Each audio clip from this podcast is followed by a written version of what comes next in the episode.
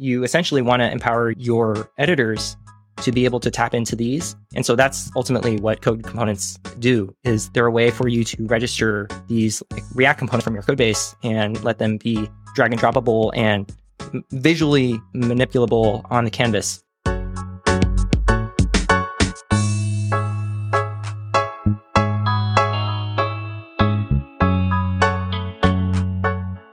Hello, welcome to the DevTools FM podcast. This is a podcast about developer tools and the people who make them. I'm Andrew, and this is my co-host Justin. Hey everyone.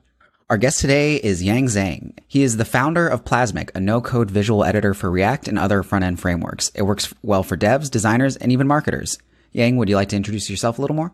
Hey guys, thanks for having me. So I'm Yang. I'm one of the co-founders here at Plasmic, and we're actually a very early stage startup working on essentially this visual builder for the web. You can think about it as it looks and feels uh, kind of similar to design tools that you might be familiar with, like Figma, etc. So you can, you know, plot boxes on a screen essentially visually and drag and drop things. But behind the scenes, it's it's actually based in code, so it's continuously able to generate, for instance, React code. And the main use case for this tool is developers basically plug it in to their Next.js code base or React code base, or you know, we actually support also Vue and Angular and even plain HTML.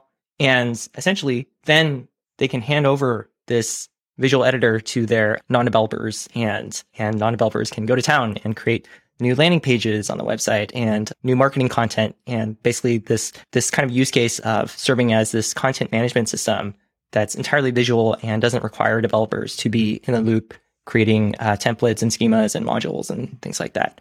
So yeah, that's a very high level summary. Yeah. Interesting. How does it how how are you sort of like differentiated from some of the other sort of big no code providers? I'm trying to think of like what's web webflow is that the the yeah yeah the sort of Webflow, big one in the space Modulz, Really? framer. yeah. I feel like Modulz is is like a different target though because they're like kind of sort of still in the code but kind of not. But yeah, anyway, just yeah, curious is like what's the what's the sort of differentiation? For... Yeah, great question. So there's a bajillion website builders in the world. Uh, yeah, Webflow, even like Wix and Squarespace. Uh, these are actually what we refer to as end-to-end platforms. So they take care of basically everything for you. You know, hosting, infrastructure, deployment, all, all that good stuff, and uh, integrations, etc.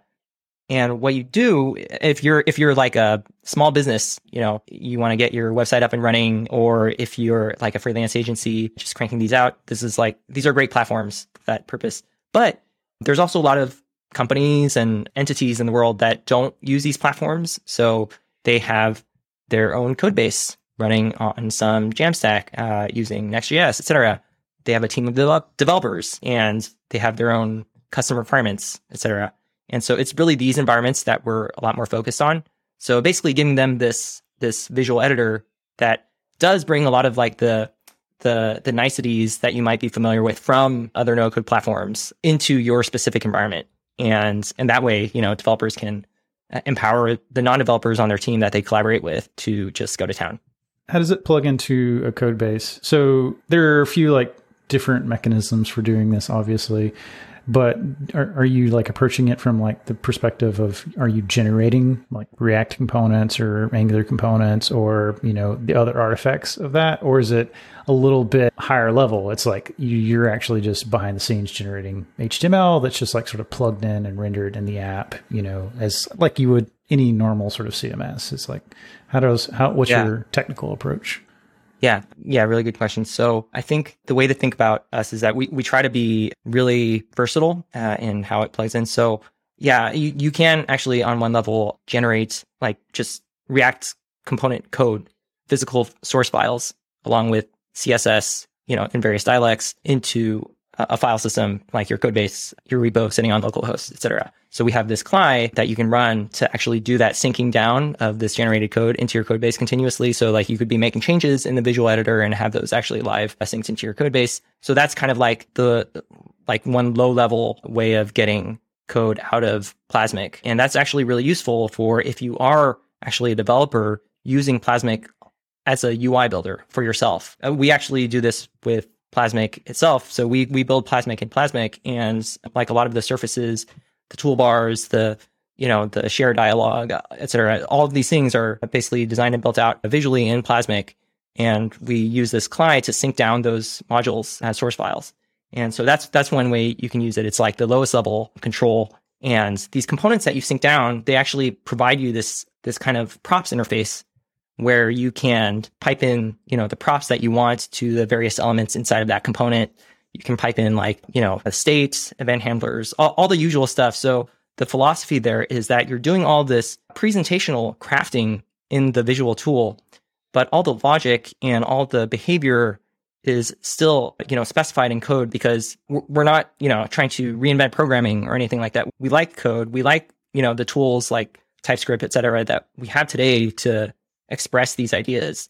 And it's more about, it's probably more about CSS than anything. You know, CSS is kind of a beast.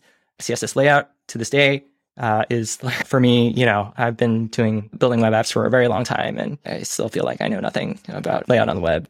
And anyway, so, so the idea here is that Plasmic in that use case, it serving as a developer tool is there to accelerate kind of you know, your ability to quickly slap together and express these ideas just on a visual canvas. But the other use case that I was uh, mentioning, which is kind of our our main like bread and butter uh, use case, is where developers themselves are not the ones using it. They actually basically install this API client for Plasmic into their code base. So you, you have your React or Next.js or Gatsby code base or Nuxt or Vue code base, and you install this client library. And what that does is it's it does the same thing of grabbing this generated code from Plasmic, but it, that's all happening at runtime over an API as, as, opposed to as, you know, pulling that down as source files into your code base. And, you know, it's kind of a like a subtle thing, but what that does, what that means is that now when you go into the visual editor or anyone goes into the visual editor and makes changes, those changes can be pulled in dynamically live. And when I say over an API, it doesn't necessarily mean at render time, like when a visitor is visiting your site, it can mean at build time for these static site generators, right? And, and so that way, the users who are crafting these experiences, they don't require a developer to then take that and commit it to their code base, do a git push, go through code review, etc. It will just be able to publish and show up live in the, in the website. So in, in that way, the shape of it is almost more similar to like uh, headless CMS, where you're pulling in data, like structured JSON data over the wire. Except here, it's not structured JSON data. It's actually the final presentational result that you're trying to render. So it doesn't require then going through a layer of rendering through components that you've handwritten. It, it already self renders, if that makes sense. One interesting, really, really interesting thing you said there is you use Plasmic to build Plasmic. I'm a, I'm a huge fan of dog fooding. This podcast is a, is a great example of that. So like do you just build out your design system components in Plasmic or do you build like full pages? Like what level of atomic design does Plasmic fulfill for you in that, in that situation? Yeah, good question. So with our own use case, we actually use it for, for some subset of our design system components as well as these screens that compose the components together. So the design system components, uh, this there's uh, there's actually a, a, bunch of components that form the design system that are kind of like display only and not you know stateful interactive things. But then there's uh, a slice of them that are these like you know drop downs and uh, selects and you know things that can be a lot more complex where you have to worry a lot about accessibility and, as well as the functionality. And for those, there's this this subsystem within Plasmic where you can essentially design your own interactive components like this. So we have basically a number of a fixed set of different types of components like select, you know, checkbox, for instance. When you drop into Plasmic and you create one of these components, it provides you with the starting template that just has some default look and feel, but you can actually then visually kind of edit what that looks like.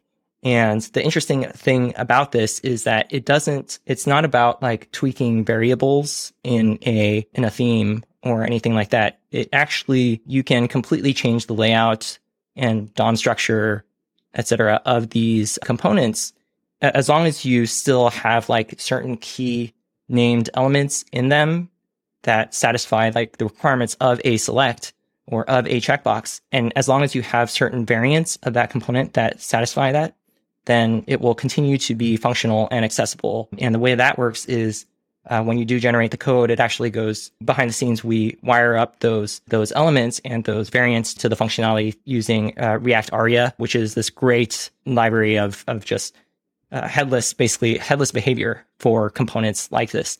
And they, you know, the team there has put in so much thought and time into crafting this very high quality set of uh, primitives that you know if you go and look at the series of blog posts that they put out on just you know, the, the amount of thought that goes into a button, which I've learned so much just from following that, that, that, that work. Yeah, for sure. That's kind of like the design system piece of, of Plasmic. So it's, it's cool. It's, it's something that uh, we've never seen elsewhere in terms of like being able to just visually craft a fully functional and accessible design system if you want to. I mean, you can also just, you know, use the the uh, the built-in styles and, and, run with that and just like tweak a few colors or something like that. But if you you know if you think about like a slider, for instance, there's there's actually a lot of a lot of ways you can design a slider, and it's it's fun. You know, it's it's fun to to try and like design you know internally come up with various like you know, retro themed design system components for, for these common, like, yeah, selects and whatnot. Outside of the design systems, yeah, we then can compose these together into the overarching screens and larger components. And yeah, the story is always the same that you can just uh, sync these down to the code and interface with them through this like prop overrides API and that way attach the behavior that you want. So this kind of tool is, is hard to build and it's hard to get right. And, and the big problem or uh, my conjecture, and you probably can speak more to this than I could. My conjecture about the problem in the space is that it's you're sort of in this weird in between state where you're doing something highly technical, you're doing something that like needs sometimes some technical know-how, like you know for integration into your site or whatever, but it's not. You know, it, it's meant to be sort of non-technical, like more approachable for design or marketing. Um, and, and, there's a lot of constraints and like what you build, who you target, and and I, I mean I, I think that gets to the root of the matter. It's like figuring out who your audience is is really hard. So, could you talk about like what what inspired you to sort of build a tool to solve this problem, and like when you're when y'all were sort of thinking about starting this business, what was it? What was sort of the impetus of like, hey, this is the kind of customer that we want to hit, and like this is the kind of tool that we can envision? And it's like, what what was the sort of like formulation of that? Yeah, uh, really great question. And this is um, actually something that you know we spent a lot of time thinking about so it is a hard problem. We we I guess the the initial you know way this got started was uh, my co-founder and I. We you know we've spent many years prior to that just working at companies big and small and building lots of different products, working on various, especially you know web apps, surface areas, and you know through that working with designers and other functions on a team, and and also working with design tools.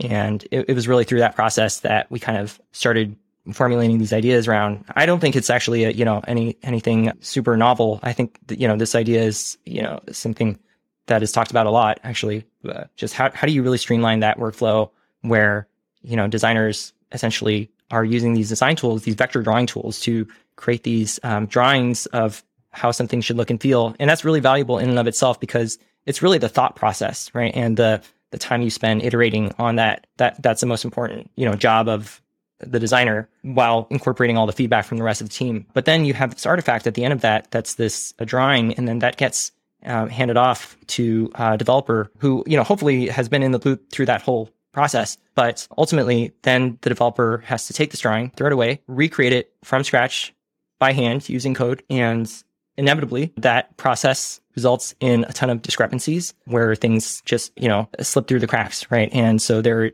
ends up being more back and forth with the design team on this and just uh, a lot of communication around it. So the and, you know there's there's like these step in- improvements to that workflow where if your design tool supports like snippets of css it might elucidate some things or if you have like you know a system of design tokens etc like that can also help streamline some things but uh, ultimately a, a, lot of a lot of work goes into just that that process and a lot of time goes into that process. So that's kind of how the you know initial idea was born.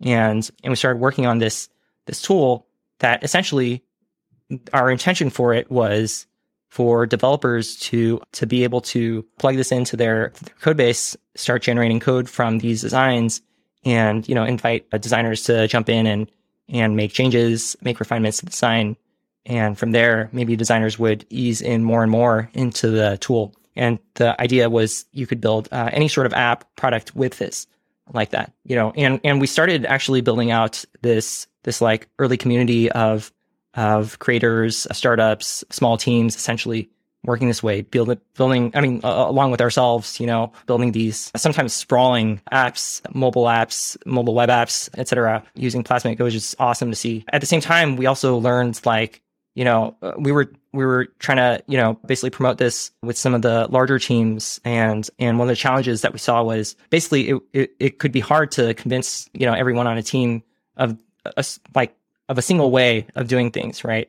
And especially one that was such a radical departure from, you know, the way that things are are done now. So, and, and these are usually, you know, the the the place that we bring these to bear, like the core product that the team is working on, which is like, you know, tends to be more risk averse, right? To bring in uh, random new tools that change the workflow like that. So, you know, for designers, the problem was like, okay, you know, a, a, common frustration and pain point that we heard from designers was like, hey, you know, getting the the actual final product to re- better reflect and capture the intent of their designs is always like a constant struggle. But then, you know, investing in and buying into uh, a new tool for giving them that control puts a lot of responsibility on them that they weren't necessarily ready to take on in terms of like thinking about the production layout and and getting things correct like that. And then, you know, and then for developers, uh, some just preferred writing CSS by hand, right? And so that was actually one of the initial struggles that we came up against. However, also through our early users, you know, we actually learned that a lot of them were just using this to build websites and, and pages. And I mean, that made a lot of sense to us. It's, it's these websites that were, yeah, typically embedded in these code bases, like for instance, Next.js code bases, commerce websites, uh, marketing websites, etc.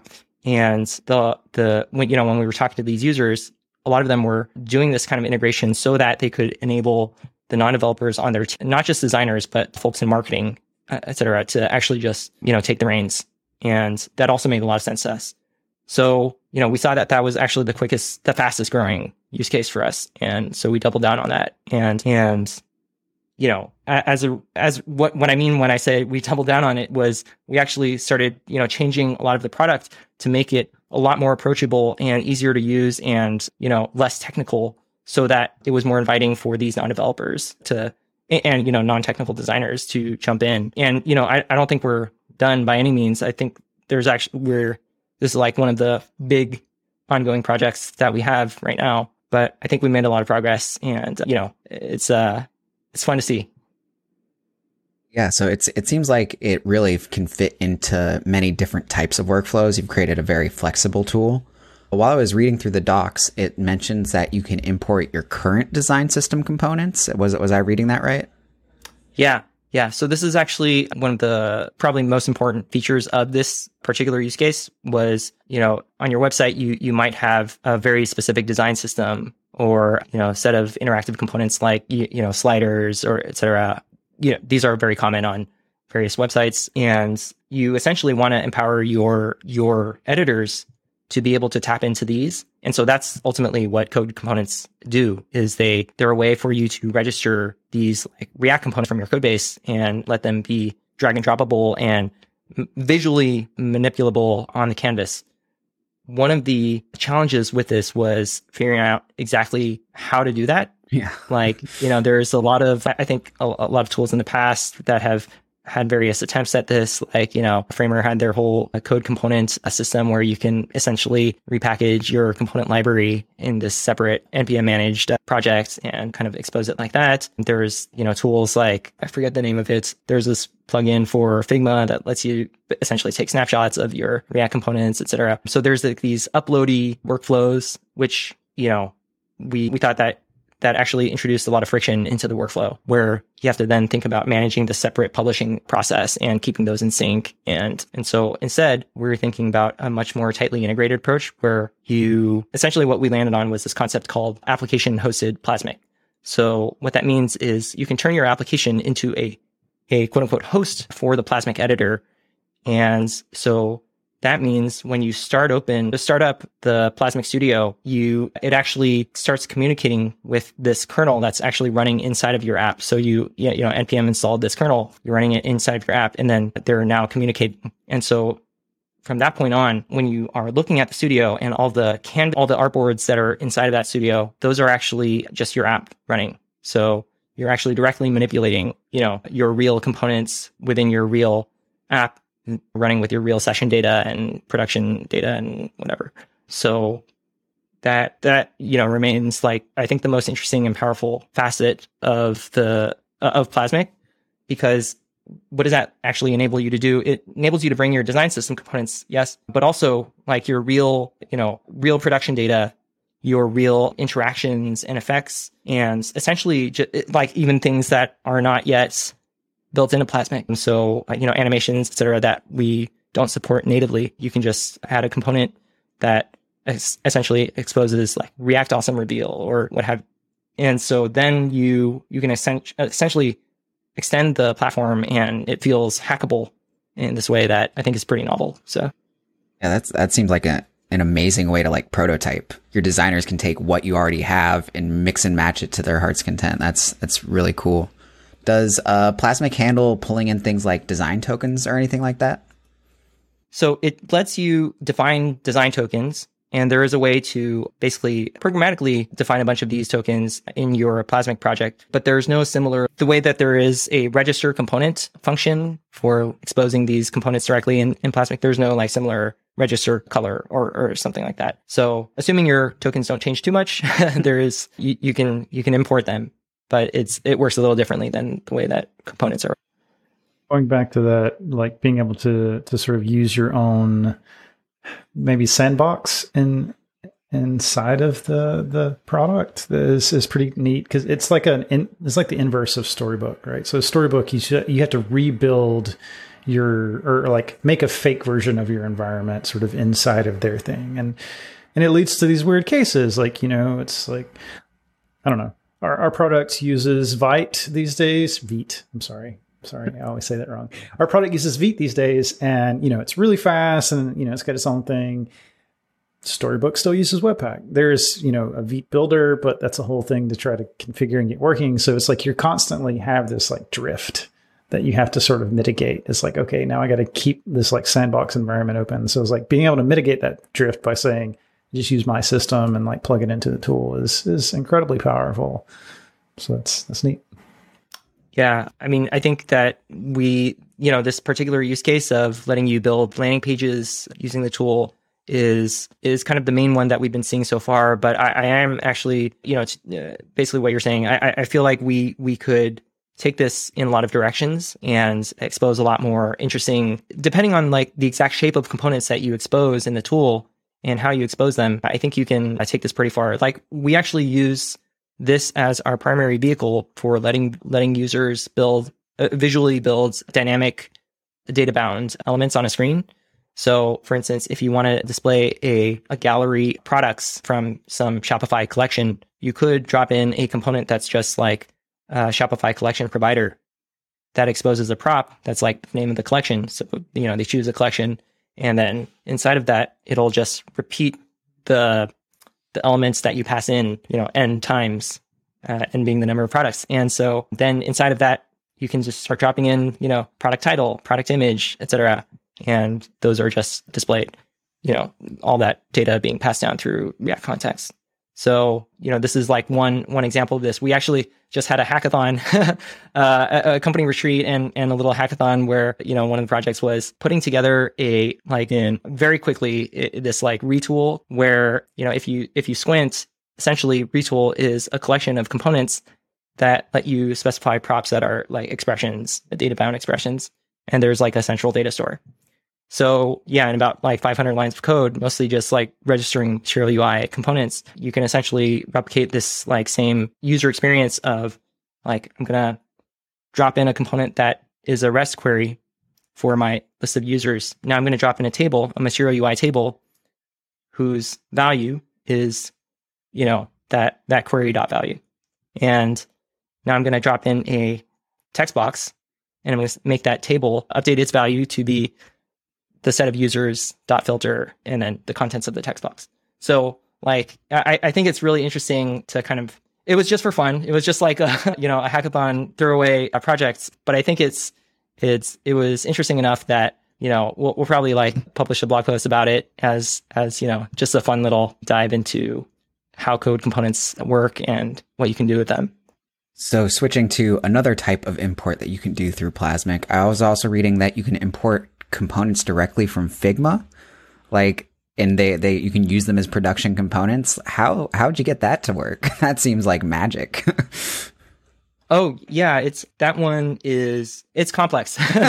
so yeah, this kind of goes back to our very um, earliest uh, you know angle for the product, which was more as like a tool to help the handoff process for building products.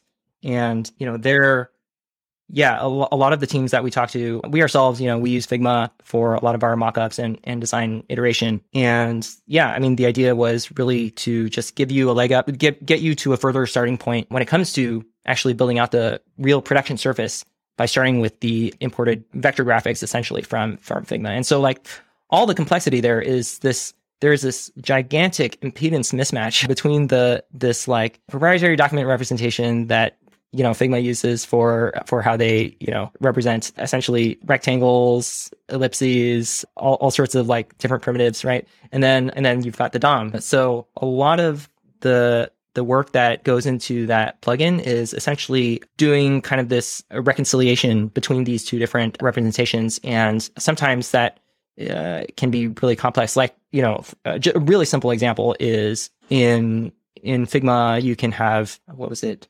Borders that are inner or outer borders or or centered borders. And you know, there's no there's no centered borders in in CSS. So yeah, there there are places like that where we just have to make a best effort, kind of you know, educated guess about okay, like maybe here we should use inner shadow or outer shadow or you know whatever, and so that you know so that doesn't perturb like the layout of the rest of the stuff. And and just a hundred small things like that sometimes bigger things uh, like with when you start when you start dealing with like vectors and vector graphics and groups of them uh, that are transformed in various ways you know like there's a heuristic we use around when do we want to treat this collection of vectors as a, a bunch of different svg objects or a single unified svg object? Or when do we even want to tr- treat a rectangle as a div versus an SVG object, etc. So like, you know, there's just a bunch of heuristics that we employ to help with that process. But the philosophy that we try to approach in this plugin is to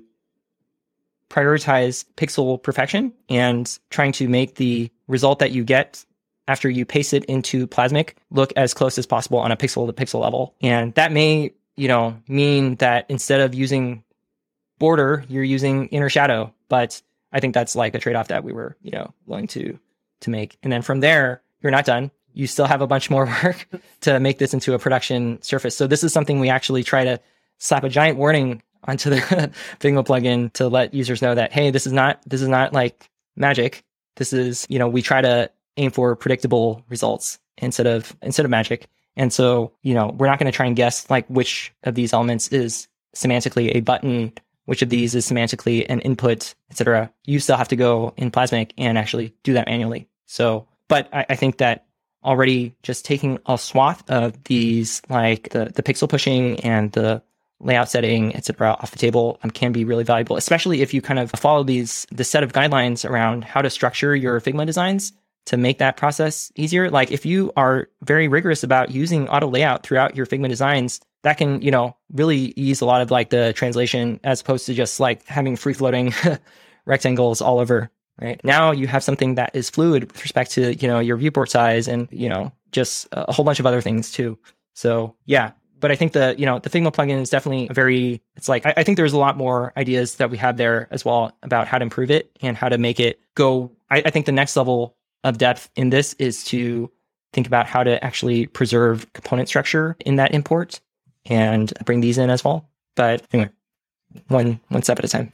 Yeah, that, definitely seems like a really really hard use case, and and it's interesting because like the the sort of mental modality, like how you think about accomplishing a task in each of these tools is probably very very different, and especially you know as a as a designer coming in and like working with a design tool, trying to like design something, it's like, you know, a whole different beast than like I'm trying to build something that is like production ready, which is something else I wanted to ask about. So much of there's a lot of work beyond just building the UI for a site to get it production ready. So it's like, we're talking about like, hey, you know, one of the users might be marketing people. One of the things that, that a marketing team might want to do is like understand how people are engaging with this, you know, page. Is that something yeah. where, hey, you know, you should bring your own tools and sort of like couple them with what we provide to be able to, you know, have this learning experience? Or do you have like recommendations for that? Or do you provide like tools under the hood that are easy to hook into or whatever. So it's like, I don't know, for like A B testing or for analytics or, you know, whatever people might need to accomplish. Yeah, uh, really, really great question. So I think that so far, yeah, we're, we've mainly been focused on getting this visual editing experience to a point where, you know, for folks coming from a marketing background who are not you know designers used to staring at figma or or developers who know html CSS layout, making it really welcoming for them. The direction actually that we've been trying to push Plasmic is making it more and more like a structured, almost like a text editor, essentially. I think that's that's kind of a lot of the, you know, when we first started building Plasmic, just to take a step back, we because we wanted to keep it really familiar to designers who are used to Figma, et cetera. Uh, the the initial experience that we dropped you in was one where you could tr- just freeform draw boxes on a screen and do that kind of dragging around. But actually, this is a really poor kind of direction to nudge users in when you are trying to build things that are like clean surfaces for the web. Yeah, you're just making it harder for yourself. Yeah. yeah, it's uh, it's it's really hard to to try and make that into something that's like really nicely responsive, etc. And, and and even just at a practical level, like you know, having to drag everything down just because you entered some more text into some uh, higher level div. Like it's there's a lot of like these things that while it may on the surface seem seem like it's simpler to just draw boxes, like it's actually harder in a lot of ways. And you know, if you think about how a, a Word doc like uh, word processor works, like it's not like that, right? It's it, it's very block like. So we actually kind of you know changed our default experience to be more block like and to encourage that as a default. You can you know always eject or you know take certain specific elements and turn them into a freeform canvas or pop them out of its slotted position. But that's kind of like the direction that we want to nudge users in and have them fall into this like pit of success when it comes to to layout. And and that, you know, we've been doing a bunch of work around making that easier. I think the next step for us is yeah, exactly what you're saying. Going beyond the visual editing experience and still focused on, you know, non-developers and even very non-technical users, letting them kind of get more insight. I, I would actually break this down into two things. There, there's uh, more to do on the creation side. So a lot of these folks that are that are working in growth marketing, et cetera, they, you know, A/B testing, personalization, scheduled content, this kind of dynamic, this level of dynamism to the content that they're creating can be important. And then there's the the other side of this, which is the the feedback. And so currently, because we kind of integrate so deeply into and, and essentially just you know plug into your existing code base if you have any kind of analytics provider that you're currently using like you know you should see stuff just show up they're kind of no, no different than any other you know landing page in your site but but I, there are actually uh, some interesting things that we could possibly provide for free just because of how you know the, the shape of the code that we actually generate and how we integrate and so you know this could be things like deeper heat map analytics on the page etc but this would be kind of a next step for us. Yeah. Is is any type of like version control involved? Uh, you mentioned that you can create components with Plasmic and then pull them into your code base and that there's also this live updating mechanism. Does that mean that those components are also live updating components? Or do you pull in like a version of those components? Yeah. So there is a versioning system in in Plasmic where you can essentially it's taking snapshots of the the element structure that you you've crafted within Plasmic. So components that are coming from outside of Plasmic are are not like snapshotted as part of that. We we actually don't upload any of your code to ourselves or you know do anything like that. So if you're basically reverting to an earlier version, it would be just of like the layout and, and stuff that you're you created in Plasmic. But like if you have like specific, I don't know, YouTube component or something like that that was from your code base, then it'll still be the latest version of that. And then, but yeah, this this versioning system, it's pretty simple right now. It's it's just a linear version history where you essentially whenever you hit publish, we kind of nudge you to take a snapshot version of that. So, and this this history is also actually what powers our cross project imports. So uh, there is this ability to like share components across different projects, but whenever you import a project, it has to be from a specific version of an upstream. So that's another place where the version history interacts with the rest of the product. What's what's next for the product? What are the the big things that you have planned? What are you excited? Yeah, I, I'm excited about a lot of things on the product roadmap, but right now our our immediate goals are, you know, there's this set of, so there's a system for registering components from your code base. And right now that requires you as a developer to basically do all that upfront work. It lets you bring whatever you want. But what we've seen actually from a, a bunch of projects now is that there's also like a very common set of components that people tend to reach for.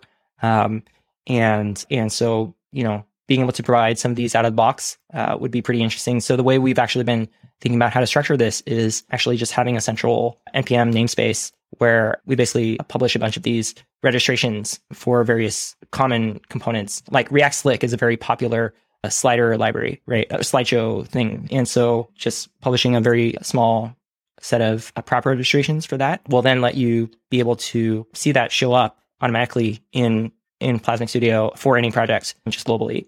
And then when you sync down this um, into your code base, it can actually pull in that uh, respective bundle from the you know from as part of the code that we're generating. And you know we're also thinking about how do how do you how do we make this more community driven and extensible so that you know anyone can kind of add to this pool. But yeah, that's like one of the one of the things we're working on. And another thing that we're uh, very excited about is is React Server components. So a lot of our users building upon these frameworks like Next.js or on platforms like Shopify or both, they, you know, one of the draws of these platforms is the performance. So if, if, you know, direct to consumer brand goes headless, they, you know, one big reason for that can be control, another can be performance. And so I think that just this, this general industry move toward smaller bundles and less JavaScript is is a really good one. And we're you know we're actually working right now on how do we how do we make plasmic integrate nicely into that into this kind of second age of of you know react and these other frameworks. I think it's it's really exciting to see you know next.js they're uh, moving in this direction but also you know shopify's own new framework. Hydrogen is just starting there.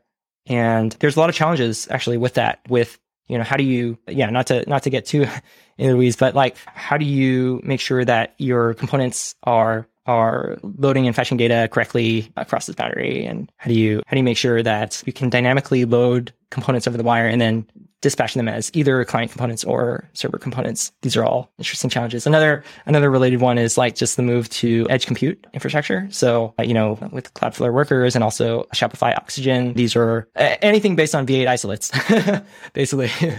So, you know, one of the restrictions there is you have no more eval. So I think we need to think about like how, what shape of integration makes the most sense for these kind of environments. Yeah, it's awesome. It's pretty cool. Uh, so one, one question we commonly ask to almost everybody who comes on the show now is, what excites you about the future of the web? Uh, do you think no code tools are going to take over everything? I think I know your answer to that now, but what's your view? Oh, I, I think that no code is is very interesting, very powerful for a whole class of users. I, I, think, you know, the thing that is the most motivating to me when I hear from our users is just the theme of empowerment and, you know, being able to kind of democratize how and, and make it possible for users to essentially uh, apply this kind of superpower that you and I and we've we spent years of our lives, you know, trading in and and acquiring is it's I think that's that's probably like the the most motivating facet of no code generally across kind of the whole the whole spectrum whether you're talking about you know uh, tools like like bubble etc on, on one hand or zapier for automation and so i mean I, I am just saying like it it kind of goes a, a step beyond just improving efficiency in the workflow on a team but actually enabling you know granting this kind of superpower to users is is it's itself, I think, just an intrinsically very motivating drive for me personally. So yeah, no code. I, I do think it.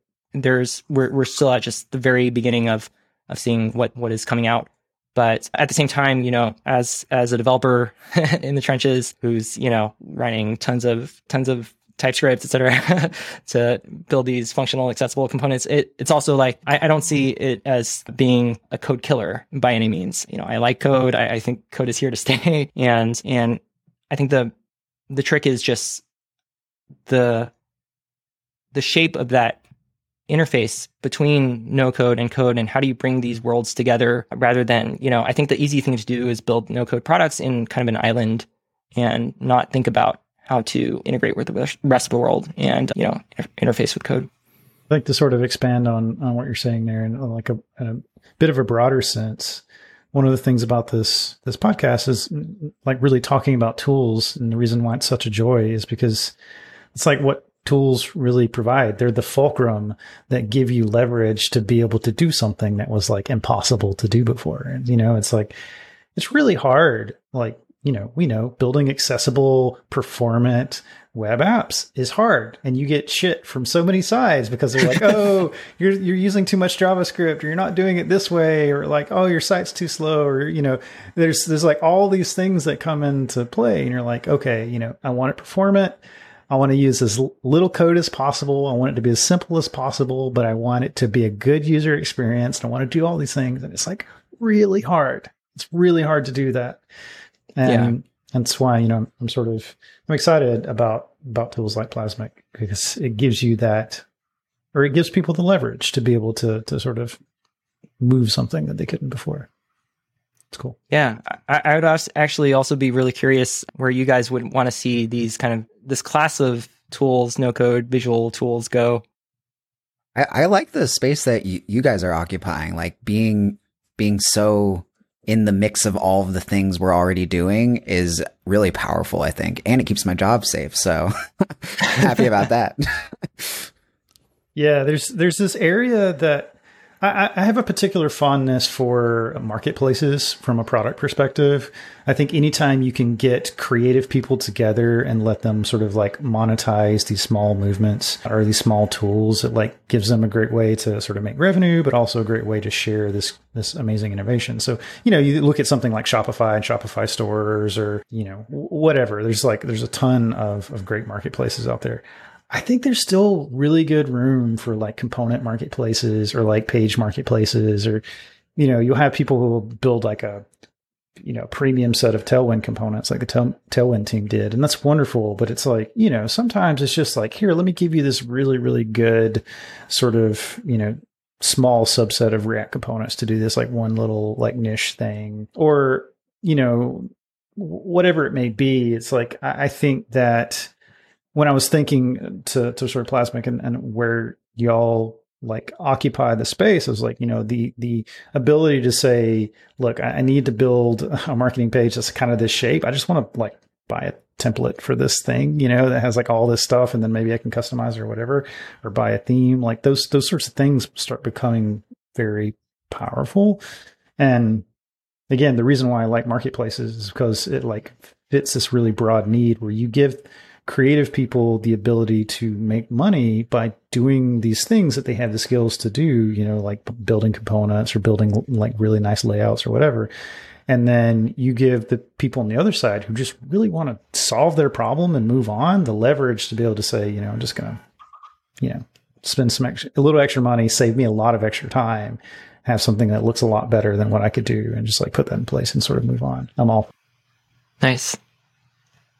Cool. And with that, I think it's time to move on to tooltips. So my first tooltip of the week is a React component library. This popped up on my feed a few weeks ago, and it looks like just a bunch of really nice React components that are simple to use and they cover a whole range of things. They even got hooks to do common things. So it's a pretty full featured design system. You get even a rich text editor. So this definitely ties into what we were talking about. It'd be super cool if you could just have a marketplace where you could see all these different libraries and install them right into your Plasmic app. That sounds that sounds awesome. Like I I think it's really cool that you guys are trying to leverage the npm ecosystem in that way and like bring all of these things like React Slick straight into a design tool. Like that, that I feel like that's going to be one of the superpowers of Plasmic for sure. I don't have much to say about it. It's just a cool little library I found. And what's it called, Andrew? Oh, I forgot. Wow. I, yeah, I do it every time. It is called Mantine. yeah, you should have let me run a podcast. It was a bad decision. Uh, I feel like you guys are so plugged in. How do you how do you hear about this or learn about this one? oh, I just spend all my day on Twitter. I don't do my job. That's that's, that's yeah, yeah. Twitter's a great source of all things, you know, interesting. It's very shiny. Yeah. I actually have the problem of I have too many tooltips. Like there's so many that just go to waste because I find so much cool stuff that's happening on Twitter. Okay, so a while back we did an interview with the Fig founders. Uh, so Fig is a is a tool for providing autocomplete for the terminal. I was talking to one of the founders a while back, and they said their eventual vision is like one of the things they'd like to do is build a terminal. And I was kind of like, ah, well, you know, there's a lot of terminals out there, and people feel pretty strongly attached to terminals. It's like, I don't really know how I feel about that. It's like the autocomplete experience would be nice, but like providing it in their own terminal is good. And then I stumbled across this tool called Warp. Uh, warp.dev is the, the site. It's is a terminal. It's written in Rust, so it's like pretty performant, but like it's got some really interesting usability traits to it. It's like your commands are all in these little blocks and you can like copy the output or copy the command or like rerun the command with like some prefix. I don't know. It gives you a lot of really nice, nice like usability improvements. And I'm actually sort of sold on the idea that actually having a newer, better terminal is is a great idea. Anyway, I found a blog from one of their engineers this week. So it's Michelle. What's what's the name at the top, Andrew? Michelle Lim. Michelle Lim. So so Michelle wrote this wonderful and, and very beautiful article about how they actually do rendering inside of uh, Warp. So Warp is a native Rust app and it's rendering on the GPU. So it's like they can't take advantage of like HTML layout stuff. No, it's like they're doing this with like shaders and like doing a lot of manual rendering. There's math that happens. You know, it's like this is all pretty native. And this article is just so it's it's just such a joy to read, and I really highly recommend anybody who's listening to this just check this article out and have it in the show notes. Just like you know how they handle border radius or you know like all, all, these like really interesting problems. Anyway it just yeah definitely check it out. Yeah that that terminal looks pretty cool too. I'm a big fan of this style of terminal layout where you have like your more full featured prompt and then the history is really easy to read. You can see like where it was run and what command was run very easily. So i'm all for that. I also like how they rendered this error where like just the whole block becomes red. That's that's a neat little trick right there Yes, when you're navigating back up, you actually navigate in blocks. So you like it like highlights a whole like block, and then you have keyboard shortcuts. You're like, you know, do you want to copy the command? Do you want to copy the output? Do you want to copy both? You know, it's like gives you like really fast ways of doing that. It's it's it's. I'm really excited about what this team is doing. So there's this wasn't uh, on my list originally, but this made me think about this announcement I saw from the Chrome developers recently around how they basically are at the end of this multi-year effort to overhaul the Chrome rendering engine. And this rendering engine, this current one uh, that we're in is RenderingNG. And, and, you know, I was recently just like doing a little bit of digging into this and it's really fascinating kind of learning. I mean, it's, you know, at this point, an effort that's been uh, going on for quite a while, but, you know, they just, they just kind of uh, concluded it. And so, you know, I'm, I'm learning I, I was reading. They actually one of the uh, leads on the team published this kind of book. I mean, I'm trying to I'm trying to find the link to that that book. It was a book on uh, browser rendering. It's a very important graph right here. Without RenderingNG, frustration goes up. There's this this might be the one browser engineering. It's like this work in progress book that overlaps in its topics with just the content that you'll find on the section of the Chrome developers sites on RenderingNG and they you know they they both talk about like a, a, similar set of concepts around like display lists and the key data structures that go into rendering so this you know when you were talking about that it actually you know made me think about this specific, very interesting and very deep rabbit hole around how do you make this, you know, very modern GPU accelerated, you know, I, I, think of the the browser as like an anything display. you know, how do you make that work? And yeah, it's it's just a fascinating look. So I, I think besides that that link to browser.engineering, there's just I think this might be the content on RenderingNG here. It, it's incredible what browsers have to do. It's it's a lot of work.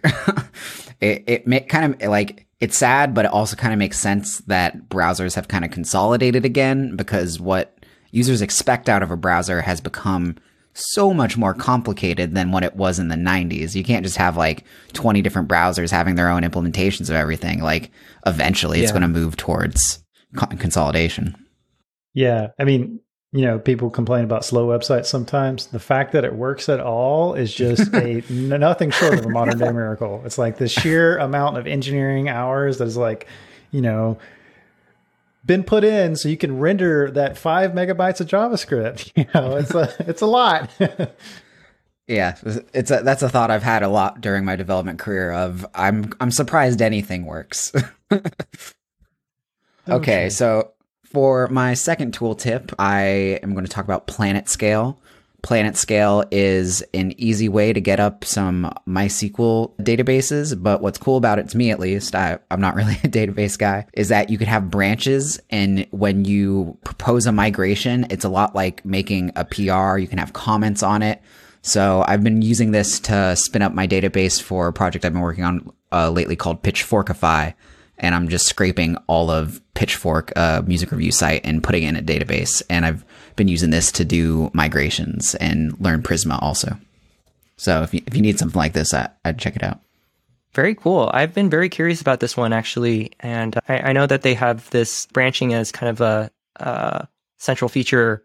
Is, is there s- such a thing as merging branches? Yeah. Um, so uh, you basically request. I forget what the yeah, you do a deploy request and you have like, you have a branch locally of your database. It's actually not local, it's also remote. And then you say, I want to deploy this. And then there's a UI in the PlanetScale UI where you like can go review them and it'll show you like how the database schema has changed. And then when you merge it, it'll run all the migrations and everything will be up to date. So a lot of this is powered by this engine called Vitess or yeah, Vitess, V I T E S S, Vitis, Vitis. I don't know. Anyway, it's an open source project which powers a lot of this, so it's sort of one of the core parts of their business. But it's super, super interesting technology. You know, it's like how do you how do you sort of instantly clone a database and like do migrations like interactively and you know it's yeah it's it's super fascinating yeah, one of the things that I, I, do wish was in a better state in the Postgres ecosystem, uh, which is what we use. And I, I you know, I, I, love Postgres. There's a ton of things to love about Postgres, but you know, one thing that I wish were better in that ecosystem were just the state of tooling around online online migrations, essentially, especially online schema migrations. You know, there's a whole host of tools uh, available in the MySQL ecosystem for doing zero downtime evolution. But yeah, still still waiting for it in the Postgres world. I think that operationally, yeah, the, my general impression is like MySQL operations tends to have the nicer tooling. But yeah, I, I tried to set it up with uh, Postgres, and I spent a while banging my head. I'm like, "What? Why isn't this working?" I'm like, "Oh, Prisma supports Postgres and not not PlanetScale." Yeah, I mean, I, I think the the underlying under the hood one of the big things is like Postgres actually just has like supports more data types and has more hooks into it. So you you you have things like Supabase, which could not be built on MySQL, you know, because of all the all the sort of under the under the hood things. My second tooltip of the day is this, just this little like joyful web app that I stumbled across. I don't know about you folks out there, but anytime I have a regex problem or like need to verify a regex, I'm often going to regexr, which is like very common tool that I refer to. But sometimes it's just like, you know, I'll pop open, you know, pop open the, the debug uh, menu wherever I'm at, the dev tools, and, and then just like put something in the console. It's like, okay, does this, does this thing work? it's like, is my replace working? Is my match working?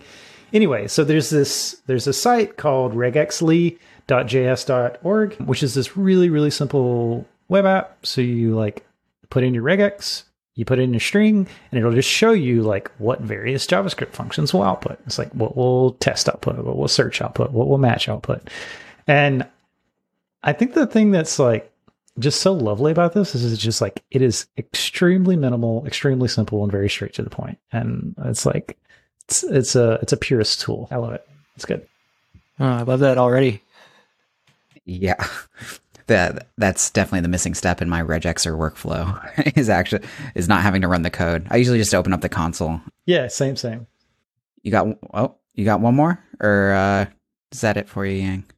Oh yeah, I do have one. This one is called Suspend React. It's just a little tool library that I came across recently, and I'll Uh, drop from, a link. from Pimenders. That guy does a lot of good stuff. Yeah, yeah, that's that's the one. So it's a very small, low level library for just doing arbitrary async operations, like the one um, shown here in kind of a suspense world. So you just say suspend whatever your async operation is. And the reason I, I found this library interesting is just because this is like a this set of primitives is one that I've found myself just writing over and over in a more bespoke way as I've been, you know, doing more work within the this like suspense and uh, React Server component world. So yeah, it's it's probably one that I would be reaching for a lot more. This isn't actually from a singular person; it's from a collective. So the the they have a lot of very very popular, especially React libraries that are sort of under their umbrella. You know, React Spring, React Three Fiber, lots of state management libraries and stuff. But it's it's just a whole group of people that work on open source stuff together. Cool. Well, I think that wraps it up for tooltips. Uh, thanks coming on, Yang. This was a, a fun talk. Always love talking about front end stuff, and it seems like you're creating a tool that is in its own u- unique niche that's very, very flexible and really meets a lot of different people's needs. So thanks for coming on and talking about it. Yeah, thanks for having me, guys. Yeah, thanks again, Ying. That was it was, it was fun. Well, that's it for this week's episode of DevTools FM. Be sure to follow us on YouTube and wherever you consume your podcasts. Thanks for listening.